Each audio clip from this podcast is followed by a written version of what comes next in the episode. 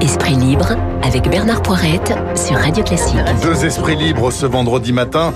La rédactrice en chef de Challenge, Guylaine Ottenheimer. Salut Guylaine. Bonjour. Et le journaliste tout court, Christophe Barbier. Bonjour à vous. Christophe, bonjour.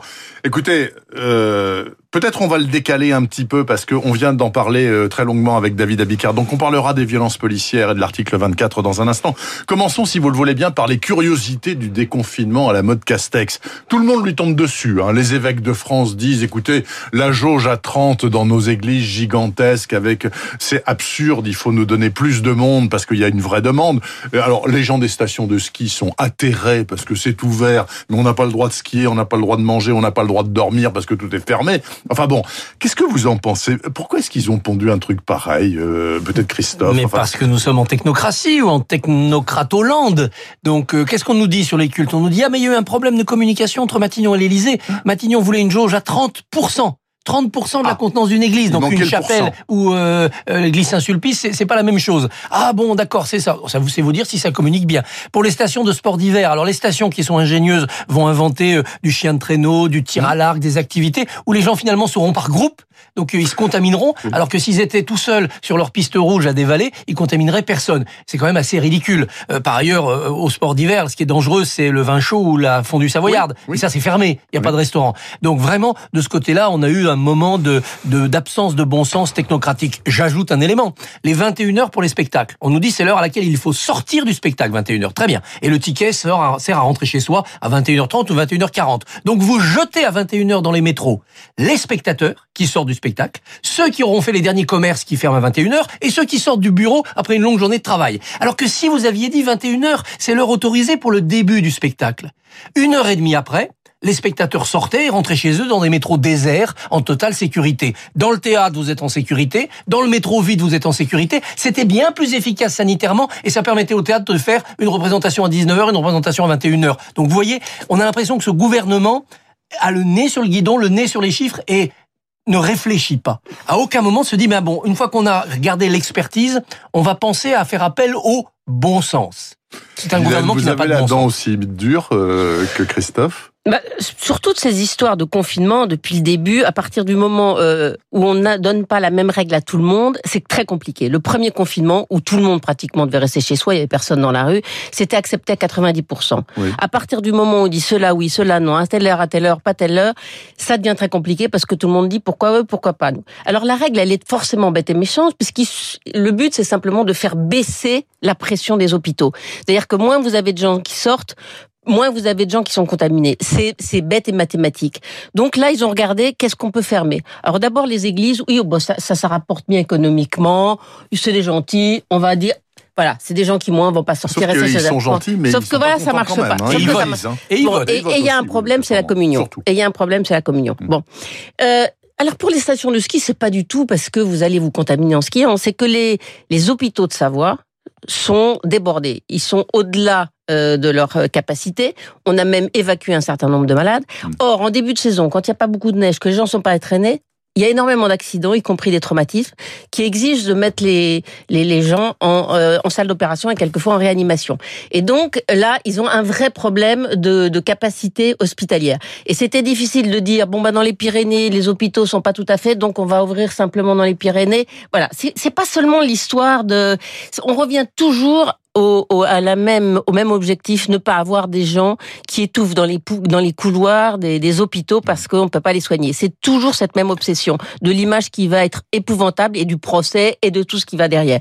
Voilà. Donc effectivement, les, les stations de ski, elles vont perdre un tiers de leur chiffre d'affaires là. Ils ont déjà perdu pas que l'année dernière. Ils ont Ouais, déjà perdu la- la- la- le printemps l'année dernière. fermé le 15 mars. Donc euh, c'est vrai que c'est un coup, euh, un coup très dur. En tout cas, les Suisses se frottent les mains. Je pense qu'ils vont faire Monsieur Castex citoyen d'honneur de la Confédération helvétique, puisque tous ceux qui voudront skier vont se ruer dans la Confédération, ou en Autriche, qui a décidé de tout ouvrir, alors que les Allemands ont dit, si les Allemands vont skier en Autriche, à leur retour en, en, en, en Allemagne, Oui, parce que deux semaines de parce que c'est un autre problème de, de, de stations de sport d'hiver, c'est qu'il y a un énorme melting pot. Ils viennent d'Angleterre, d'Allemagne. Ah bah, de-. Bon, et donc, nos, euh, nos touristes vont aller se contaminer en Suisse ou en Autriche et revenir malades. Oui, et on aura, eu, on probablement. aura eu la pénalité économique et la pénalité épidémique, la double peine. Bravo.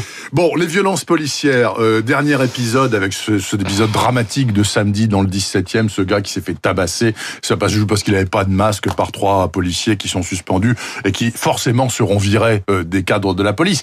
Bon, euh, en fait, on arrive à un autre truc, c'est que s'il n'y avait pas eu le film de la caméra de vidéosurveillance là de l'immeuble, eh ben les policiers terminés euh, se seraient passés à l'as complètement. D'où on en revient à l'article 24 qui est-ce que vous êtes d'accord avec Tabar qui disait tout à l'heure, c'est fini, il est enterré l'article 24 puisqu'on crée une commission pour le revoir. Il est cuit, il est mort, bah, Guylaine. c'est ça non, non seulement il est mort, mais moi je suis choqué qu'on demande à une commission de revenir sur un texte parlementaire. Il y a, il y a un parlement, il y a des institutions. On n'arrête pas de passer à travers les institutions. Le président gouverne avec un conseil de défense, un conseil scientifique, une autre autorité et, autres zinzins. Alors qu'on a un parlement, il faut pas l'abrer. Et tout le monde au parlement a mis le doigt sur, cette, sur ce texte. D'ailleurs, la plupart des gens se disaient qu'il allait être toqué par le conseil constitutionnel. Donc de toute façon, il était mort dans l'œuf, ce, ce, ce, texte. Et de toute façon, il réglait pas le problème. Le vrai problème qu'on a avec les violences policières, avec les dénonciations, etc., c'est Internet. Mais est-ce que cette loi, est-ce que cet article 24 empêche que quelqu'un envoie l'image à quelqu'un en Belgique, euh, en Autriche, n'importe où et la renvoie sur les réseaux sociaux? Le vrai problème, c'est les réseaux sociaux. Et on n'a pas les moyens, on n'a pas les, les outils aujourd'hui pour lutter contre ces dérives de dénonciation, de violence sur les réseaux sociaux. Excusez-moi, Christophe Barbier, mais euh, les policiers, ils n'ont pas des petites caméras là au, Les fameuses caméras. Ça devait régler tous les problèmes de violence policière, les caméras. Encore faut-il qu'elles soient généralisées et qu'elles soient utilisées, parce que rien n'est plus facile que de couper une caméra et de dire qu'on a eu un problème technique. Ça ne sera pas non plus la panacée. L'article 24 est, est mort, faudra trouver autre chose de plus intelligent pour protéger, les, pollutions, policiers qui en ont besoin. Hein. Mais il faudrait pas qu'à travers cette, cette affaire là du, du, tabassage, on se trompe de cible. C'est pas l'article 24 le problème, c'est toute la chaîne de police. Si la police recrute des gens qui sont violents et éventuellement racistes, c'est donc qu'il y a un problème dans les concours de recrutement. Les concours devraient permettre de les détecter et de les écarter. S'ils passent à travers le concours, c'est la formation qui est en question. On devrait former les policiers pour que les quelques racistes et violents se calment dans la formation ou comprennent que c'est pas pour eux et s'en aillent. Si la formation est défaillante, c'est à l'encadrement de faire le travail. Ces policiers-là, ils n'ont pas des chefs? Qu'est-ce qu'ils qu'est-ce qu'ils font les chefs quand les types reviennent Ils les questionnent pas? On a l'impression qu'ils n'ont pas peur de l'encadrement. Si l'encadrement est défaillant, l'instance de sanction devrait prendre le relais, la fameuse IGPN, les bœufs carottes. On a l'impression que les policiers n'en ont rien à faire et se disent oh l'IGPN de toute façon c'est des copains, c'est des gens de, du milieu, ils nous protégeront.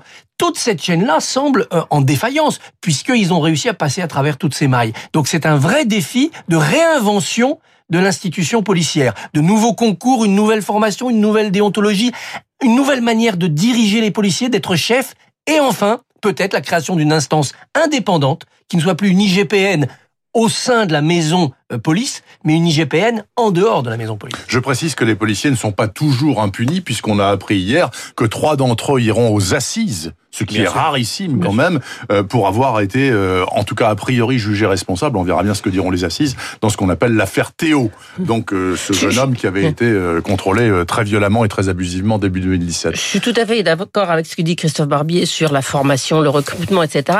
Mais je pense aussi qu'on a un vrai problème d'organisation du maintien d'ordre avec les manifestations. je crois qu'il y, y, a une stratégie qui ne fonctionne pas euh, en amont sur l'organisation des manifestations, sur les ordres donnés. Qui a donné l'ordre de, chasser les, les, les, les sans-abri euh, à la République? Je veux dire, euh, il y a un moment. C'est pas encore clair. Ce truc-là, voilà, c'est pas des gens qui étaient en train. Et voilà, et c'était des gens qui étaient pas en train de casser des vitrines. C'était pas ils voilà. Étaient ils étaient assis. Je veux dire, on peut les laisser manifester le temps d'une nuit. J'en sais rien. Bon, alors peut-être qu'ils voulaient pas que, que, que ces gens s'installent place de la République. Des mais il y a quand même d'autres moyens que de, les coups de bâton. À quoi ça sert de mettre un mec à terre? Je veux dire, si on l'arrête, on l'arrête. Un policier peut mettre des menottes et arrêter les gens. Ça Pour sert à quoi Il n'y a qu'un commissaire qui a fait un croche-pied à quelqu'un. Hein, vous avez remarqué. Hein, tout, mais ça, mais ça veut dire l'état d'exaspération aussi des forces de police qui, quand même se sont tapés la SNCF, euh, les gilets jaunes. Euh, voilà, euh, on leur fait tout faire, les contrôles du, du, monsieur qui va faire pisser son chien le soir. Mais sur les manifs violentes, le, problème de fond, c'est qu'on n'arrive pas à empêcher les black blocs d'y venir. Ce sont eux les principaux violents. Mais là, il n'y avait pas de Et black bloc. Non, non, pas là, mais je pense aux gilets jaunes. Et, et- et dans les manifestations de rue, dans les défilés, c'est souvent ça qui crée des violences. C'est les quelques individus qui y viennent, quel que soit le thème de la manif, pour casser du flic. Et le Conseil constitutionnel ayant em- empêché qu'on arrête les gens de manière préventive quand ils n'ont rien fait, mais quand on pense qu'ils peuvent être violents, ce qui se défend d'ailleurs en conception de la liberté, ben là, on a un problème. On a un problème d'inefficacité. À une époque, euh, euh, les cortèges, notamment syndicaux, avaient leur propre service Mais ils n'ont d'ordre plus les moyens. avec des gros bras n'ont- La. CGT encore un Euh, peu. Surtout la CGT Eh. Notamment. Ils n'ont plus et- les moyens. Ils sont, ce sont en effet des gros bras, pas très rapides à la course. Et euh, Non, les Black Blocs sont beaucoup plus malins et véloces qu'eux. Bon, alors justement, à propos de syndicats, tous sauf la CGT, justement, ont signé euh, l'accord sur le télétravail, enfin l'encadrement du télétravail. Alors il y a des tas de choses dans cet accord d'encadrement signé avec le MEDEF. Euh, Il vous inquiète, c'est- c'est-à-dire que après le Covid, on va en sortir là en 2021 a priori. Hein, après le Covid, ça va devenir euh, la règle. Ça veut dire plus, plus personne au bureau, tout le monde chez soi. Éventuellement, j'ai appris en écoutant tout à l'heure l'éditorialiste des Échos que euh, je crois que c'est Google ou Amazon, je sais plus, qui euh, a ses cadres en télétravail et il dit mais si vous déménagez dans un État américain qui est moins cher, bien évidemment, je baisse votre salaire. Mhm. Forcément, puisque vous êtes dans un endroit où vous gagnez plus d'argent mécaniquement. Qu'est-ce que vous en pensez, Guylaine Bah, on est en train d'aborder la mondialisation des services, c'est-à-dire qu'avant, on, on pouvait euh, simplement mettre les usines dans les pays où les salaires étaient moins élevés. Maintenant, c'est tous les services qui sont mondialisés, c'est-à-dire que vous commencez effectivement par faire du télétravail euh, depuis votre appartement euh, en, en banlieue parisienne, demain en Lozère et après-demain euh, au Maroc, au Portugal, Oui, euh, au oui, Brésil, n'importe où. Euh, donc c'est vraiment. Mais quand les choses ont commencé techniquement à être possibles, on les arrête pas. Voilà, c'est on, on peut mettre tous les syndicats, Internet, tout, voilà, c'est comme un internet. Il y a un moment, on peut pas lutter contre des évolutions. Il y aura du bien parce qu'il y a des gens qui vont pouvoir s'installer dans des endroits à plus d'espace, dans des, ils vont ré- réinvestir le territoire français, avoir des vies plus agréables dans des petites villes plus plus plus plus agréables avec plus d'espace. Euh, et ils viendront euh, une journée par semaine ou deux journées par semaine à Paris pour euh, pour des pour pour voir un peu leurs collègues, voir comment ça se passe, etc. Mais on le voit bien, les les, les tours de la défense sont vides là. Euh, bon, est-ce que vous êtes pas mieux chez vous Il y a plein de gens qui, moi, on Moi, a du télé, nous on a, ben, nous on a du télétravail beaucoup euh, à Challenge. Le- tout- toute l'édition, etc. Bon, bon, des gens qui habitent dans leur maison en Normandie, ils sont ravis, ils sont ravis. Ils, ils voient leurs fleurs pousser, euh, ils vont faire une Mais balade, ils bossent etc. aussi bien que s'ils étaient au turbin. Ils bossent sans doute mieux. Ils bossent, ils bossent très bien. C'est vrai que pour nous, c'est moins facile. Avant, on descendait un étage pour aller voir le titre, pour aller voir la page, etc. Là, il faut s'envoyer des PDF, etc. C'est un petit peu plus compliqué. Mais il y a eu des études. Pour certains cas, vous avez un gain de productivité énorme parce que vous gagnez deux heures de trajet par Moi, jour. j'ai surtout d'autres retours de gens au télétravail qui disent je bosse beaucoup plus, j'arrive jamais à m'arrêter. Oui, mais c'est ça qu'il 8 faut régler. matin à C'est ça 20 qu'il heures, faut n'arrête régler. pas. C'est ça qu'il faut Il y a plein de choses à encadrer. Ce comportement psychologique vis-à-vis du travail, les règles sociales, ne pas baisser le salaire des gens parce qu'ils s'installent dans un endroit où il y a un meilleur loyer. Bien sûr, tout ça a été encadré. Mais non seulement on n'arrête pas un progrès technologique, mais en plus quand même, faire une heure et demie de RER, être crevé pour se retrouver devant un ordinateur alors qu'on a le même à la maison, c'est quand même stupide. Stupide. Oui, oui, oui, Alors du point de vue de l'entreprise, surtout dans des métiers comme les nôtres ou des métiers d'échange, ce qu'il faut préserver, c'est les moments collectifs. Les moments où la créativité a besoin que on soit à la machine à café ou dans une fête, où on se voit physiquement pour qu'on travaille autrement qu'en effet avec des échanges de PDF. Eh bien ça, c'est à l'ingéniosité des managers qu'il faut euh, faire appel. Que les dirigeants d'entreprise disent, ben, une fois par semaine, une fois par mois, une fois par trimestre, on crée des moments collectifs pour que les gens soient formidablement heureux d'être ensemble et qu'ensuite, quand ils seront chez eux seuls à télétravailler, ils profitent de la créativité et de l'élan qui leur a été donné. Mais vraiment, pouvoir travailler de chez soi comme chez soi, c'est d'évidence un, progrès pourvu qu'on règle tous les petits problèmes que ça crée autour. Vous avez une minute chacun pour me parler de la tribune dans le Figaro, signée par des grands, grands chefs étoilés, hein, vraiment euh, les meilleurs des meilleurs, qui disent à Monsieur Macron, attention, on va crever, parce qu'on peut plus travailler, on est fermé, et en plus, vous allez vous taper une fronde sociale massive.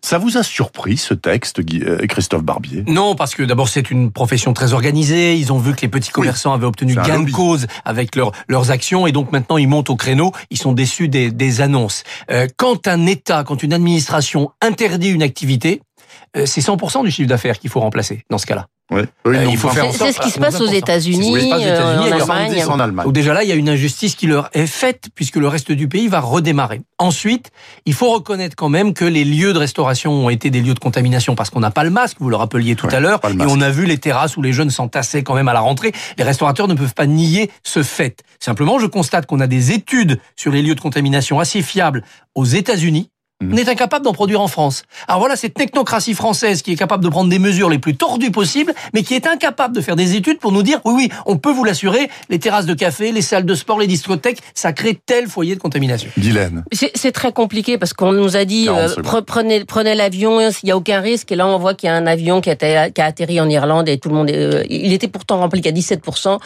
40% des, des, des, passagers ont été contaminés.